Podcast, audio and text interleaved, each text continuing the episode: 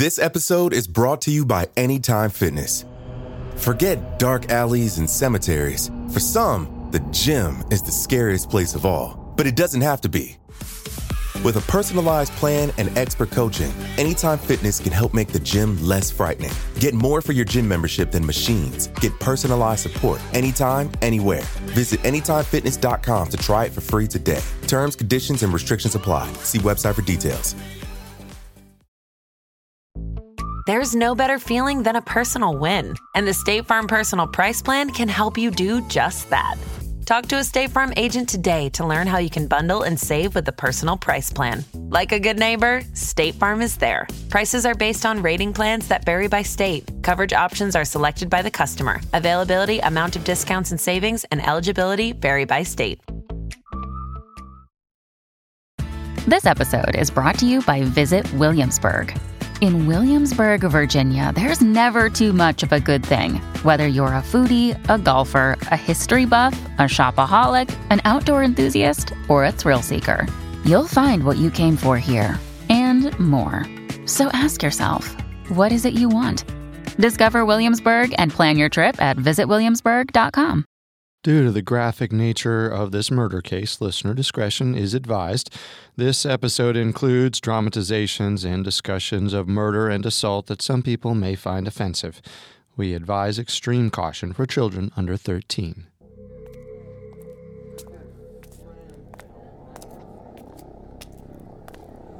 I can do no more for you. My people have elevated another lord to take my place. You and all of your men are already dead. He says he won't help and that we are all going to die. You will do as the commander says, or I will personally. Alvarado, that is enough. Emperor Montezuma here will do as we ask, or he will find that my patience has come to an end. I am not afraid to die. He claims that he isn't afraid of death.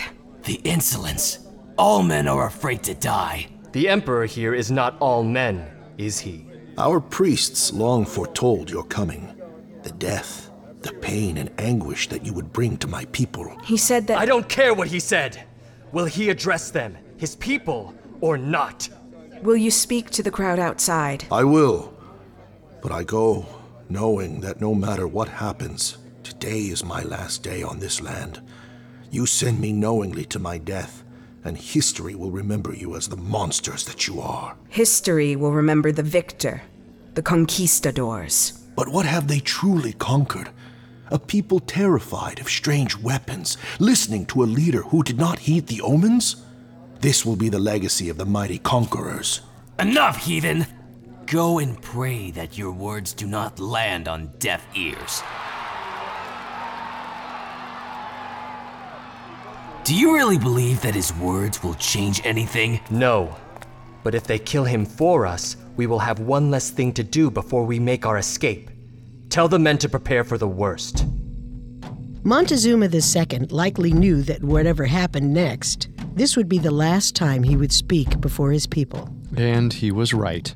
But even after nearly 500 years of intense scrutiny, scholars and historians can't seem to agree on who was responsible for his death. Or the events that eventually led to the downfall of the Aztec Empire.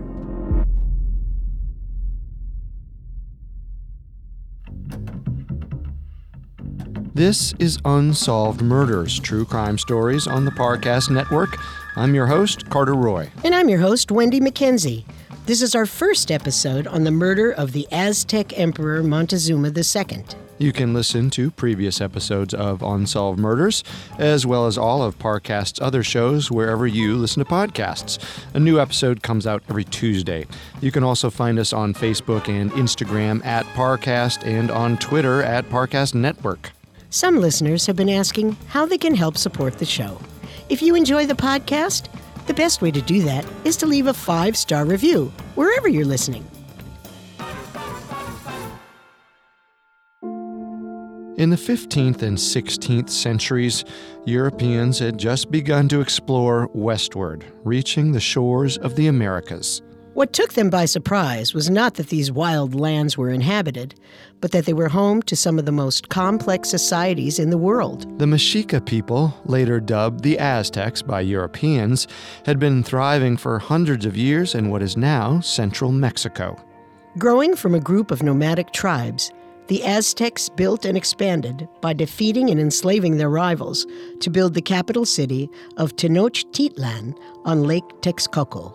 Historians often compare the Aztecs to the Romans in terms of the complexity of their religious, political, and military infrastructure, and like the Romans, they had a penchant for conquest.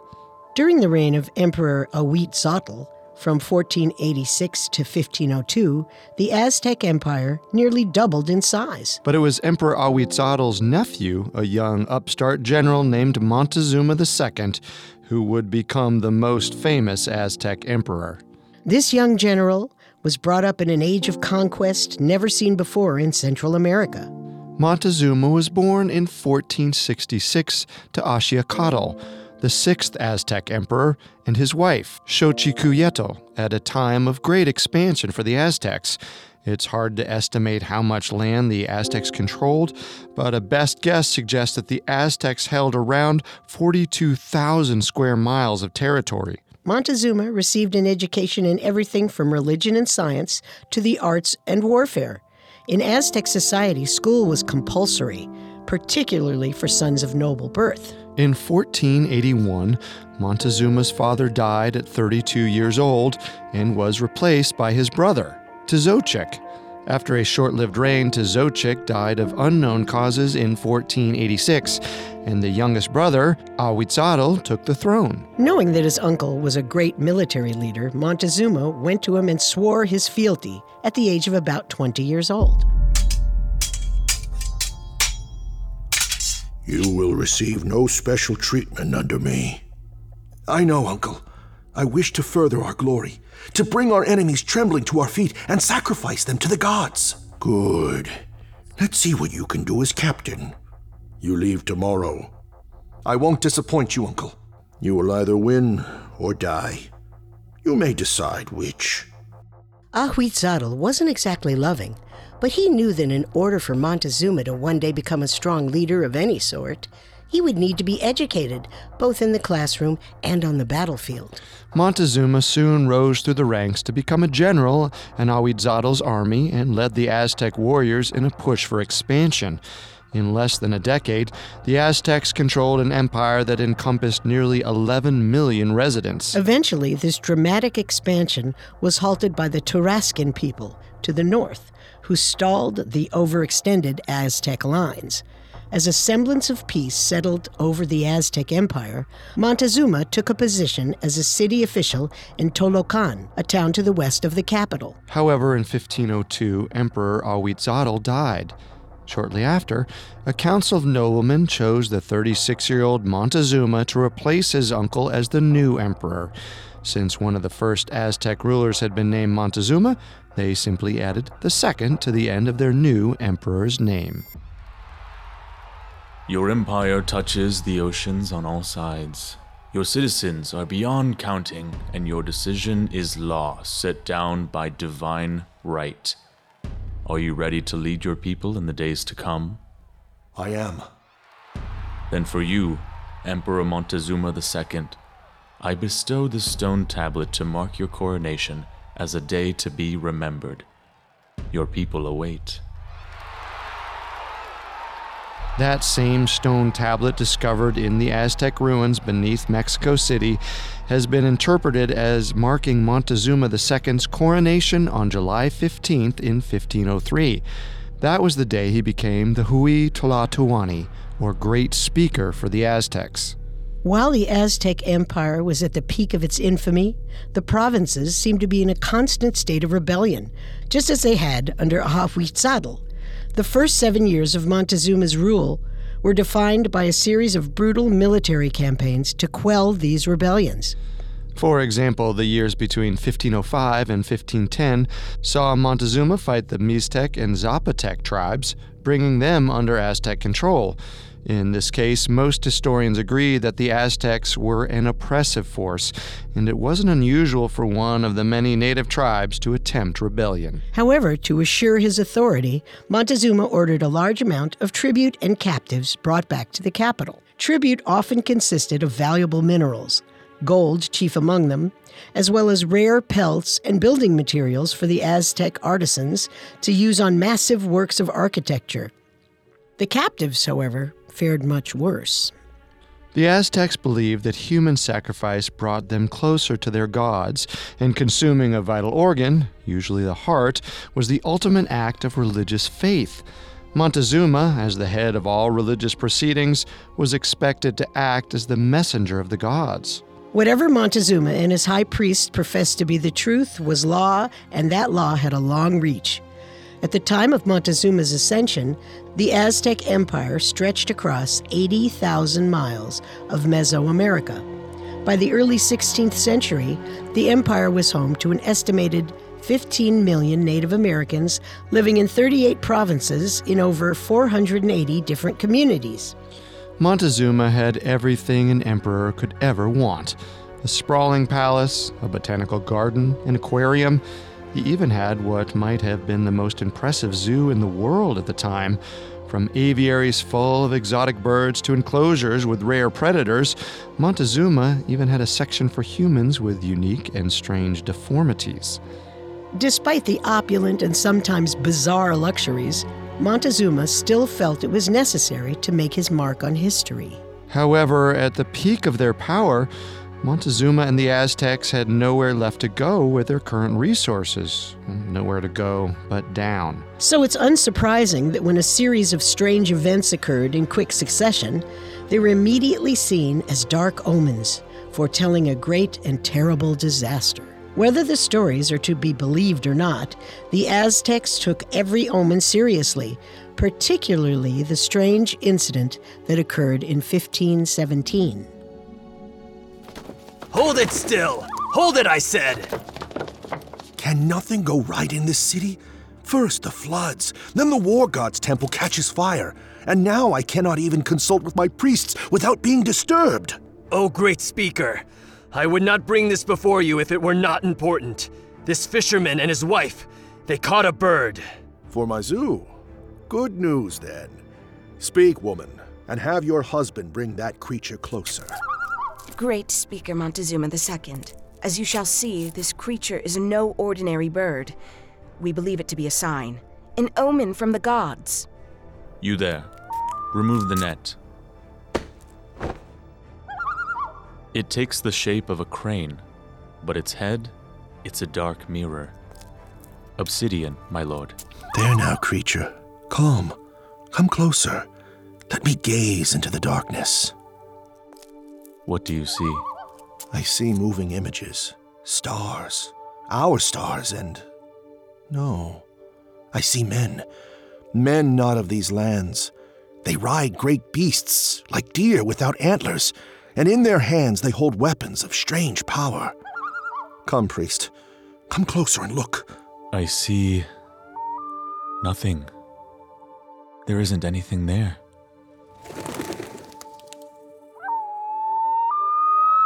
Great speaker. The bird. It's dead. Quick. Summon the court astrologers and my advisors. We must discuss this vision. It's pretty hard to believe that anything like that actually happened, but there are recorded events that could have appeared apocalyptic. Uh, for example, archaeological evidence shows that at one point in time, Lake Texcoco rose due to some seismic activity and flooded Tenochtitlan. Another odd event occurred when the temple of Xiuhtecuhtli, the god of fire and volcanoes, was struck by a single bolt of lightning. The story goes that no thunder followed that strike, and it didn't occur during any sort of major storm. This was naturally taken as a bad omen. Regardless of whether most of these signs were harbingers of doom, the Spanish conquistadors were much closer than the Aztecs realized and very much a real and lethal threat. We'll hear more about the Spanish conquest after this. This episode is brought to you by Anytime Fitness. Forget dark alleys and cemeteries. For some, the gym is the scariest place of all, but it doesn't have to be. With a personalized plan and expert coaching, Anytime Fitness can help make the gym less frightening. Get more for your gym membership than machines. Get personalized support anytime, anywhere. Visit AnytimeFitness.com to try it for free today. Terms, conditions, and restrictions apply. See website for details. And now, back to the story. In the early 16th century, the Aztecs experienced a series of dark omens. From 1517 to 1519, Montezuma II and his priests lived in terror.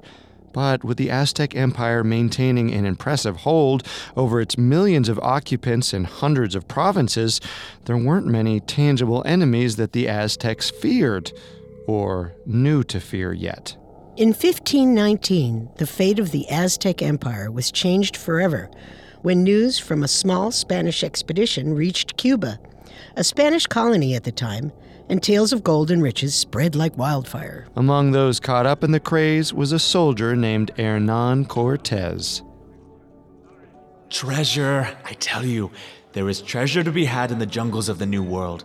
The natives wear gold and jewels like we do cloth. It sounds as if our friend here has had too much to drink. Senor Cortez, no disrespect, but I know what I saw. And I believe you. I only seek to avoid conflict between our men if I can help it. The more who seek wealth, the more difficult it will become for us. Do you understand? Then what should we do? You will do nothing. I will go speak with my brother in law, Governor Velasquez, and see about ships for our expedition. God willing, with his blessing or not, we will see ourselves on those golden shores before month's end. Now, share another drink with me, friend, and let us toast to our good fortunes. In February of 1519, Cortez would be the leader of an expedition to Mexico that would become infamous for a multitude of reasons. Greatest among them was the downfall of the Aztec Empire. Born in 1485 to an upper class Spanish family, Cortez was a sickly boy. Not a particularly talented or bright student, Cortez floundered for some sort of goal. Finally, in the late 15th century, Cortez began absorbing stories of the New World. These stories would eventually inspire a young Cortez to join the military and seek his fortunes.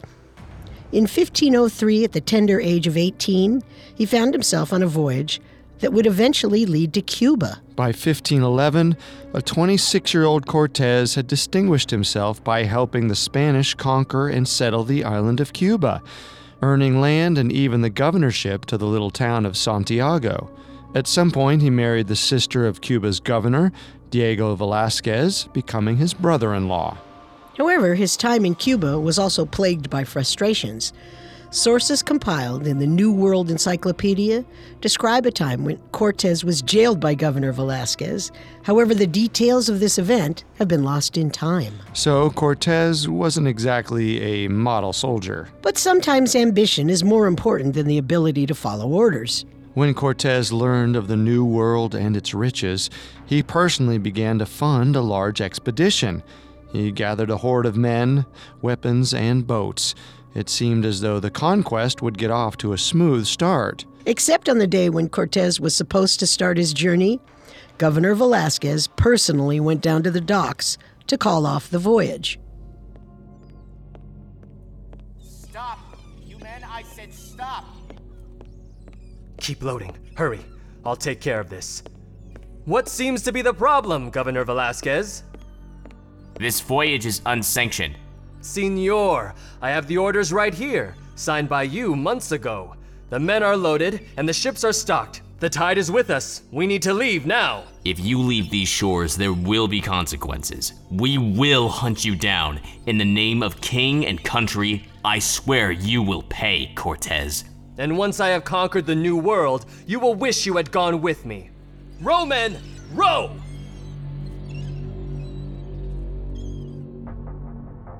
Cortez had not come so far only to be stopped by permission. And so, legally speaking, Cortez began his travels as a mutineer. It was reckless ambition and rampant greed that caused Cortez and his nearly 1,000 men and 11 ships to set sail for the New World, where they hoped to establish a new Spain and uncover untold riches.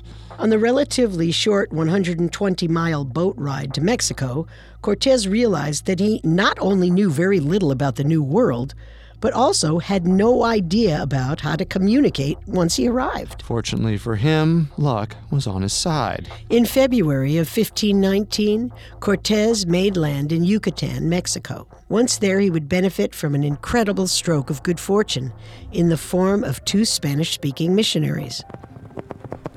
We have heard this village holds two foreign missionaries. Yes, sir. My compatriot and I have been here for years shipwrecked some eight years past from Jamaica. And you both speak this foreign tongue? Mayan? Yes, sir. But they speak something else up north. I would have you help me navigate this strange land as far as you are able. Navigate? Rape and pillage, you mean? I'll have nothing to do with it. You must forgive him. Guerrero has decided to become one of the natives with a wife and. How many children now? Three? My life is my own and when your true nature is revealed, I will help protect these lands from your kind. I do not fault your friend for his convictions, but where do your alliances lie, I wonder? Geronimo de Aguilar, at your service, my lord. Perhaps when the missionary Gonzalo Guerrero refused to join Cortez's expedition, he knew that there would be more Spanish incursions.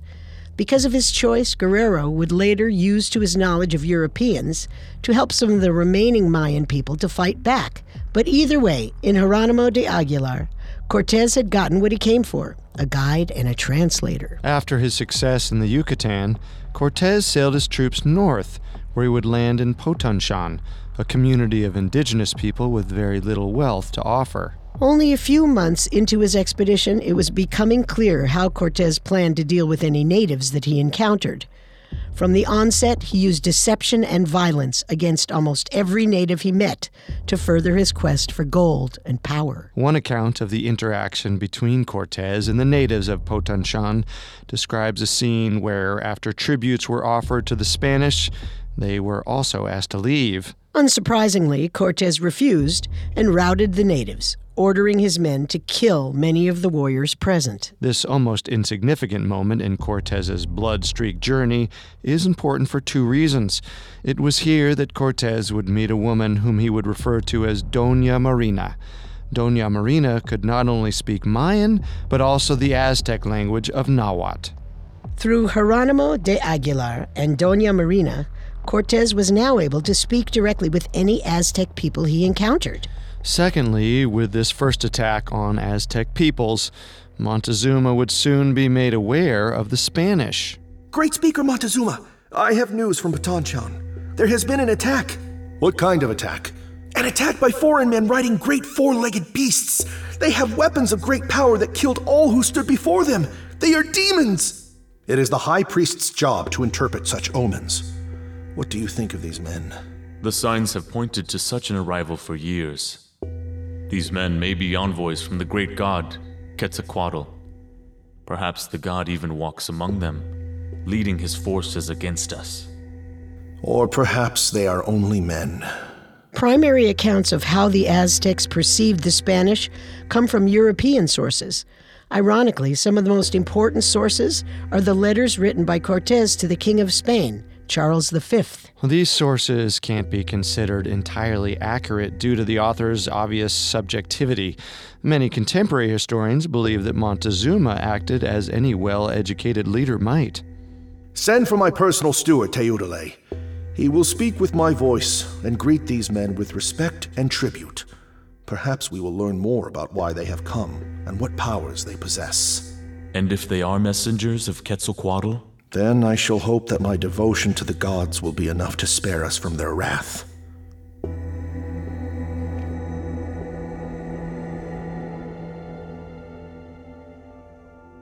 In Aztec religion, Quetzalcoatl was a legendary god king who commanded lightning and had been prophesied to return during what was called a reed year, referring to one of the 20 different sections that made up the Aztec method of tracking time. The Aztec calendar is both complex and mysterious. We feel that it's important to take a moment and explain the basics of how it works. First, the Aztec calendar is not one but two different cycles at once the normal calendar year of 365 days, as well as the sacred almanac, which tracked days of ritual significance but only spanned 260 days. These two calendars were joined by a series of 20 different periods, each similar to our own months, but in each period, there were only 13 days. This means that certain auspicious events on the calendar only aligned every 52 years, or 18,980 days before repeating. The odds of any particular year, period, and day aligning were slim, but 1519, the year of Cortez's arrival, just happened to be, you guessed it, a reed year. If you were Aztec, you took this aligning of the stars very seriously. So while the Aztecs readied themselves to greet the Spanish, Cortez had just landed in a natural harbor at the site of what would become the modern city of Veracruz. It was sometime during the summer, likely May or June, showing just how hard Cortez was willing to push his men. Upon arrival, Cortes, through his translators, was able to better understand the native politics and determine that the Aztecs had amassed a collection of enemies. With that knowledge, Cortes convinced the native people of Zempoala, an indigenous settlement, to ally themselves with him. It wasn't long before Montezuma's ambassador, Teudile, arrived with his emperor's gifts and words of peace. Senor, a messenger approaches. He looks ridiculous, covered in parrot feather cloak from head to toe. How can anyone take these natives seriously? Because we would be fools not to. Bring the man and his gifts forward. We will show him our power. Ready a fusillade and the cannons. Fire! Presenting gifts of gold, pearls, and feathered clothing, Teudile and his retinue were both shocked and terrified when Cortez had his men demonstrate their weaponry. Having never witnessed guns before, some accounts claim that the Aztecs fainted and had to be revived. When Teudile and his men returned to the capital, they regaled Montezuma about the strange men and the power of the weapons they had witnessed firsthand. Well, it seems almost silly that Montezuma, a ruler of millions, would worry about a measly thousand Spaniards, but he was a cautious leader. And we have to remember that it took a lot more time for news to travel long distances, so actions and reactions to important events were much slower. Right. So when reports did reach their final destination, their implications made each decision even more important. In this case, tales of the Spanish only seem to enforce the belief of Montezuma's priests that Cortez was a harbinger for the arrival of the angry god Quetzalcoatl. If the meeting had spread seeds of doubt in the minds of the Aztecs, it only served to invigorate Cortez's need to reach the capital city of Tenochtitlan as soon as possible. However, there were those among his men who felt that their current course of action was irresponsible. So we are agreed? We seize the ships and set sail for Cuba tomorrow. The man is a traitor to Spain and brings dishonor to us all with this foolish expedition. A traitor? You would say such things about your commander? General, it's not what you think. No, it seems much worse. Guards, seize these men! I must make it clear there is no going back now. And to quell any further thoughts of mutiny, Cortez did what he thought was best and cut off any chance of escape by sinking all but one of the ships. Cortez would later justify his actions by feigning worry that the ships might fall into natives' hands. However, a small ship was kept in order to communicate with Spain. At this period in time, it was customary that one fifth of all treasures found while on expeditions belonged to the King of Spain. Think of it as sort of an expedition tax. It was important to keep the king happy if Cortez wanted to be seen as the hero he saw himself eventually becoming. However, at this point, there wasn't much gold or valuables to send back. Most items of worth had either been claimed by the Aztecs as tribute or didn't exist in poorer tribal villages. But Cortez knew that any success might cast him in a favorable light with the crown, so he sent what little wealth he had back to Spain. However, this left himself and his men stranded in Mexico. Without ships, Cortez had fully committed his expedition to this quest for riches. But it wasn't entirely reckless. Cortez knew from the brief interactions with the Aztec messengers that there were great treasures ahead. Throwing himself into any situation, regardless of consequences, struck fear into his enemies and gave confidence to his allies. And as the Spanish advanced inland towards Tenochtitlan, there were examples of both. Sources are unclear about an exact timeline. But no more than a month into their march, the Spanish encountered the Tlaxcala. Consistently at war with the Aztecs, the Tlaxcala had little trust for outsiders, but their distrust was what made them valuable to Cortez. If he could make the case for an alliance, the help of the Tlaxcala would be more useful to him than perhaps even he realized at the time. And by this point, Dona Marina had made herself invaluable to Cortez and even learned how to speak Spanish and communicate directly. This made her an important part of every negotiation. Dona Marina, what did they say? If these war leaders will not agree to discuss peace, I fear our expedition will fail here and now. There are just too many of them.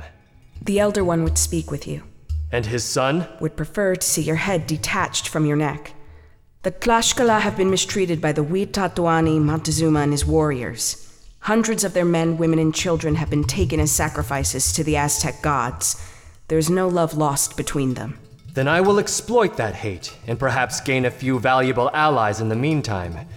And as for you. Yes? I would see you later to celebrate this new alliance. Privately. As you wish. While sources are not clear on whether or not Dona Marina was a willing participant, Cortez began an affair with her almost from the start, relying heavily on her advice and knowledge of Mexico as he marched his armies onward. However, sources are very clear that the Tlaxcala people, old enemies of the Aztecs, were more than willing to join Cortez on his crusade. Cortez was happy to have a new ally, but disappointed by what that new ally had to offer. In one of his letters to King Charles V, Cortez mentioned how poor the Tlaxcala people were and lamented that there was no gold to take. It's likely that the Spanish believed the Aztec capital of Tenochtitlan was El Dorado, or the City of Gold, and if Cortez was to find the riches he so desperately wanted, he would have to keep marching inland. Eventually, Cortez found himself in the holy Aztec city of Cholula. With him marched somewhere between one to 3,000 Tlaxcalteca warriors, all enemies of the Aztec Empire. It was in Cholula that Cortez made a decision that historians have found difficult to explain. He ordered the massacre of an entire city, and all on the eve of the meeting between himself and Montezuma.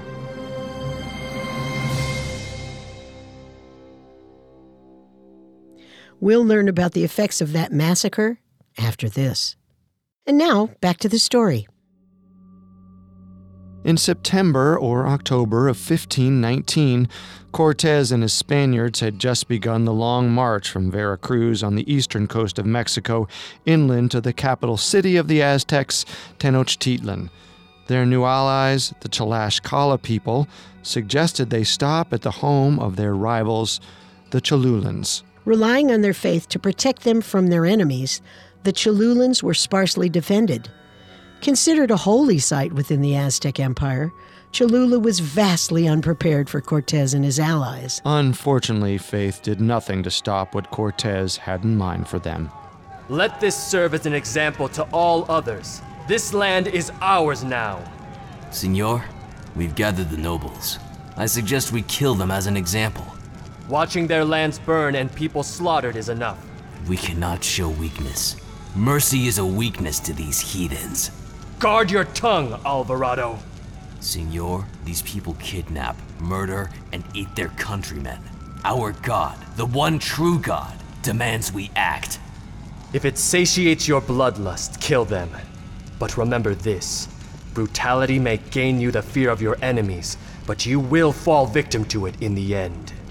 As you say, Senor. Kill them all! Sources claim that between 3,000 and 30,000 men, women, and children died in that bloodbath. The massacre of the Cholulans was a brutal attempt to strike fear into the enemy's heart. And as Cortez had hoped, these harsh measures limited the amount of fighting the Spanish would do later as their reputations preceded them. This is one of the many points at which historians diverge in opinion. It isn't disputed that Montezuma heard about the massacre at Cholula. However, it does make one wonder how each leader imagined their meeting might unfold. On one hand, many scholars use the Aztec belief system as a reason that the entire empire crumbled. If the Aztecs were truly under the impression that Cortez and his men were messengers of the ancient lightning god Quetzalcoatl, then it's possible that Montezuma felt like he had no choice but to meet with them. But more and more, contemporary historians have begun to refute that theory. Much of Cortez's story has been gleaned from his letters to King Charles V of Spain, and nowhere in any of them does he mention any such belief.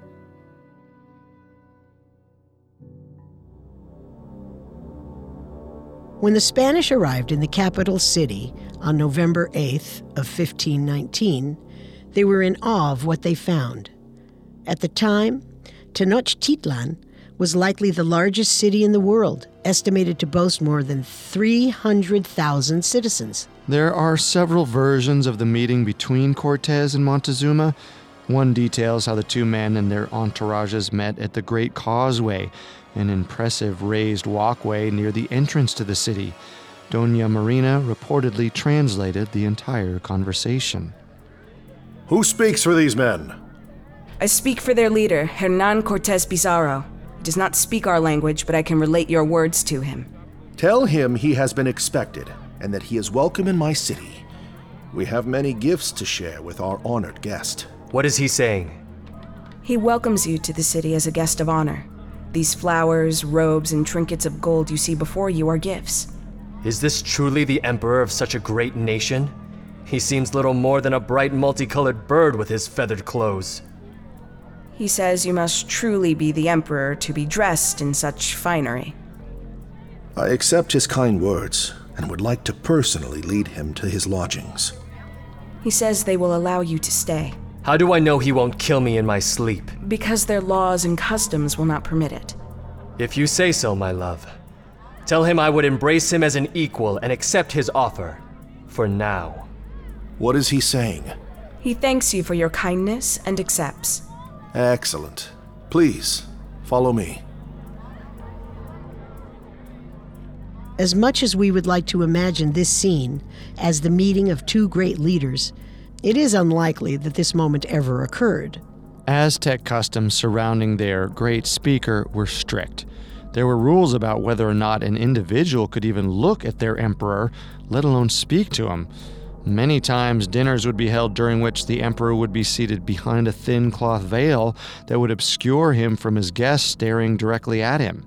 And with the massacre of the Cholulans fresh on the Aztecs' mind, it's unlikely that they saw the Spanish as anything but dangerous foreigners to be handled with extreme caution. But what we do know is that Cortez and his retinue, the Talash Tlaxcalteca warriors included, were given lodgings in the lavish palaces of Montezuma's dead uncle, Ahuitzotl.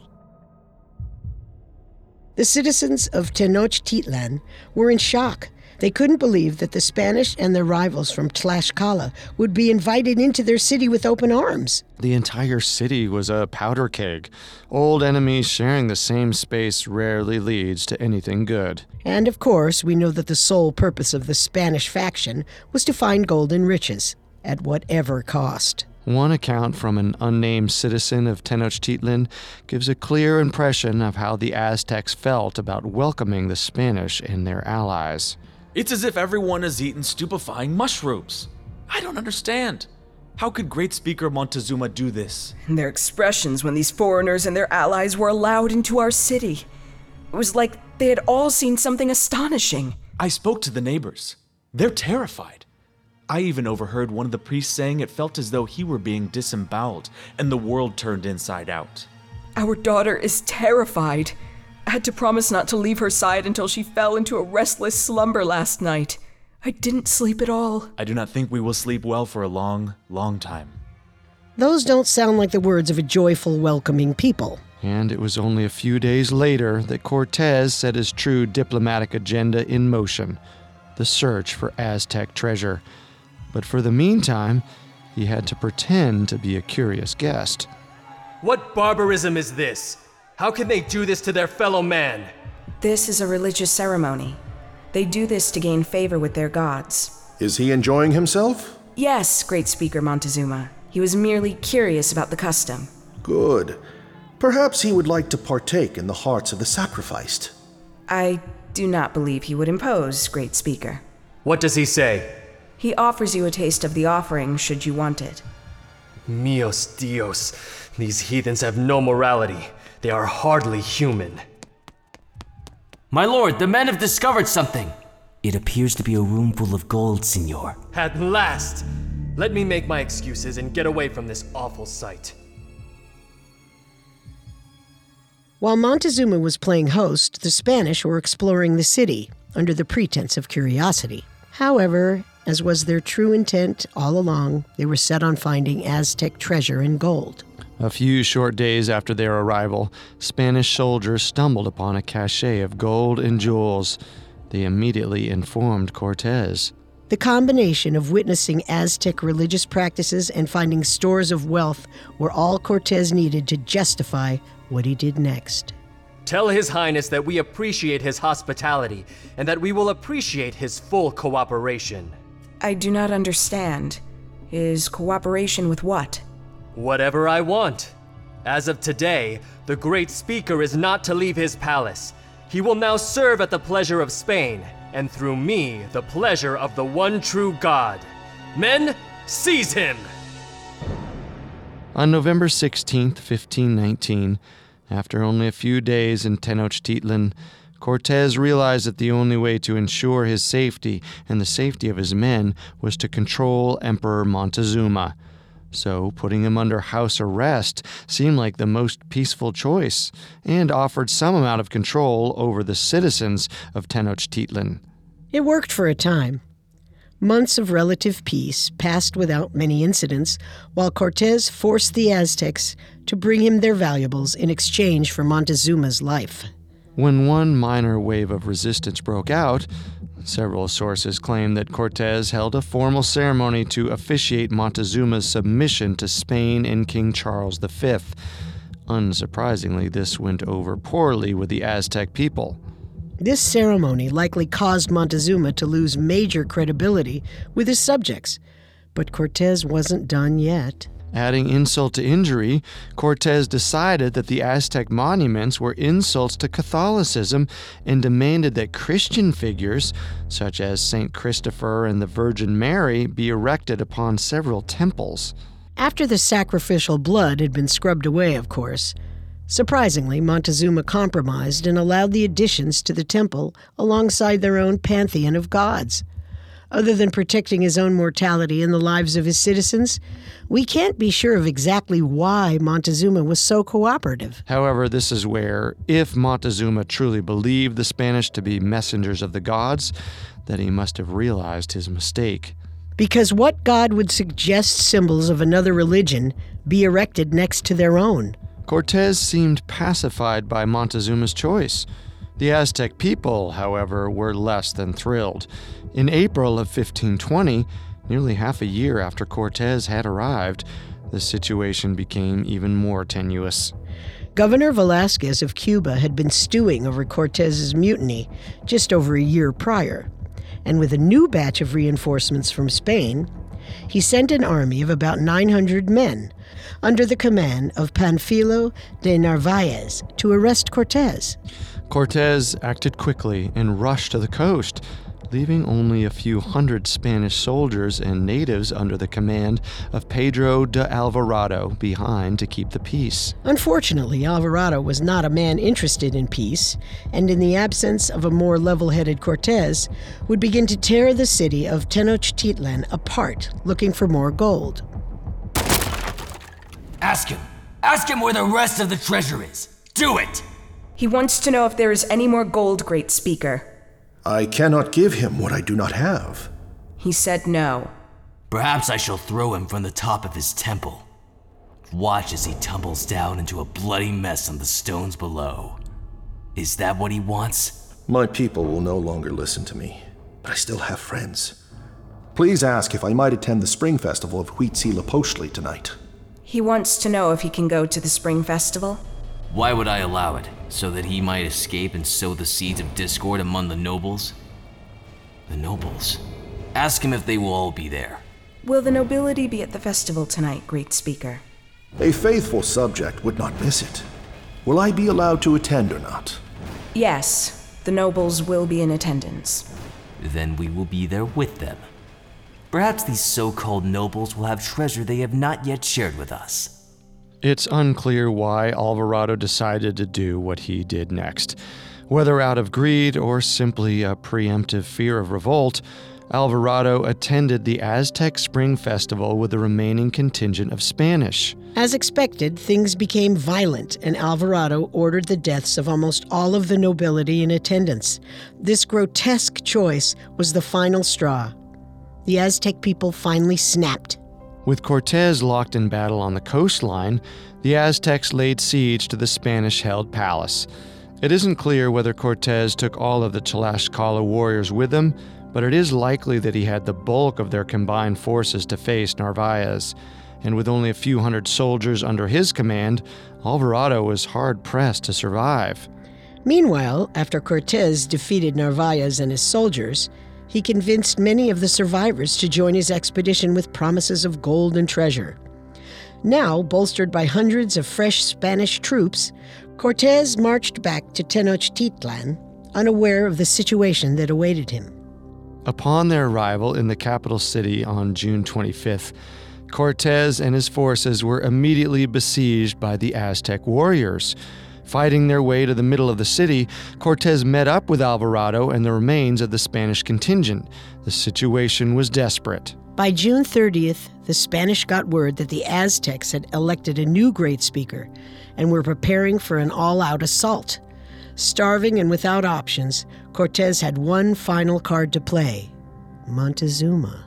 With Spanish rifles at his back, Montezuma was made to stand in front of a horde of his people and convince them to allow the Spanish to leave the city of Tenochtitlan unharmed. We have to remember that Montezuma had lost everything at this point his kingdom, his power, his credibility with his subjects. There was nothing left for him to give. But perhaps this was his last ditch effort to avoid further bloodshed, to allow the Spanish to leave and accept his own fate with some form of respect in his people's eyes. According to the Spanish, it went about as well as one might expect. My people, please hear me out. Your people! Your cousin ascended to the role of great speaker days past. We are no more your people than these foreigners. Your rage and frustrations are understandable, but it is time to show mercy and allow this feud to end. Please, part way and allow these men to leave this great city. Mercy? Like the mercy they showed the women and children at the Spring Festival? We will show them the only mercy they deserve death! Do our gods not demand blood and sacrifice to show us their favor? Did we not read the omens? We knew a time of hardship would come, and now that it is here, we do not know how to react. I understand more than most, but violence is not the answer. You allowed enemies into our city with open arms! You no longer speak for us, Montezuma! Go back to your foreign masters and die with them! You would try to kill me? I only ever had your best interests in mind, and this is how you repay that kindness? The only kindness you deserve is this! Get back! All of you! Quick! Pull him away! Hurry! After his ill fated speech, Montezuma was ushered away from his people after they had hurled spears and other objects at him. Several days later, news spread that the once great speaker of the mighty Aztec nation had died from his wounds. According to the Spanish, that is. But conflicting stories, both from the Spanish and Aztec people, argue that this version of events couldn't be further from the truth. Cortez knew that sending Montezuma to face his people would be a risk, and one that would likely end in the one time emperor's death. But even if a few slings and an arrow had hit the deposed leader, he might have been cared for by the Spanish, or more likely, disposed of. But as it was, there was no going back. The Spanish were surrounded, starving, and dying of thirst. Thousands of Aztec warriors surrounded them on all sides, locking them in a palace that would become their tomb if they did not escape. And with Montezuma dead or dying, Cortez was out of ideas. And the Spanish had yet to experience their greatest defeat in the New World a massacre that would be remembered as the Night of Sorrows. Next week, we will look at the immediate effects of Montezuma's death on the Aztec people and uncover a question that has been asked for over 500 years Who really killed the infamous Aztec emperor?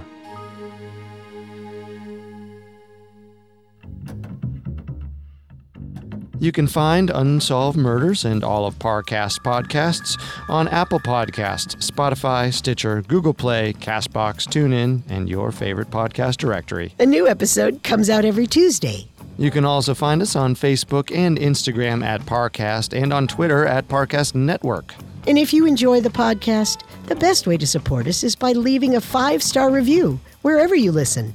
Thank you so much for listening. We'll see you next time. If we live till next time.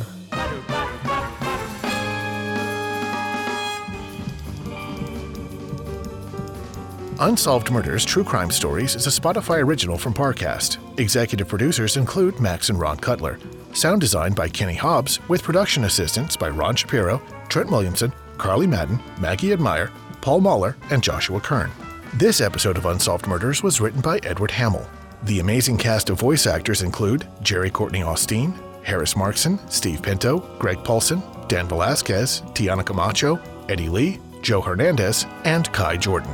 Unsolved Murders stars Wendy McKenzie and Carter Roy.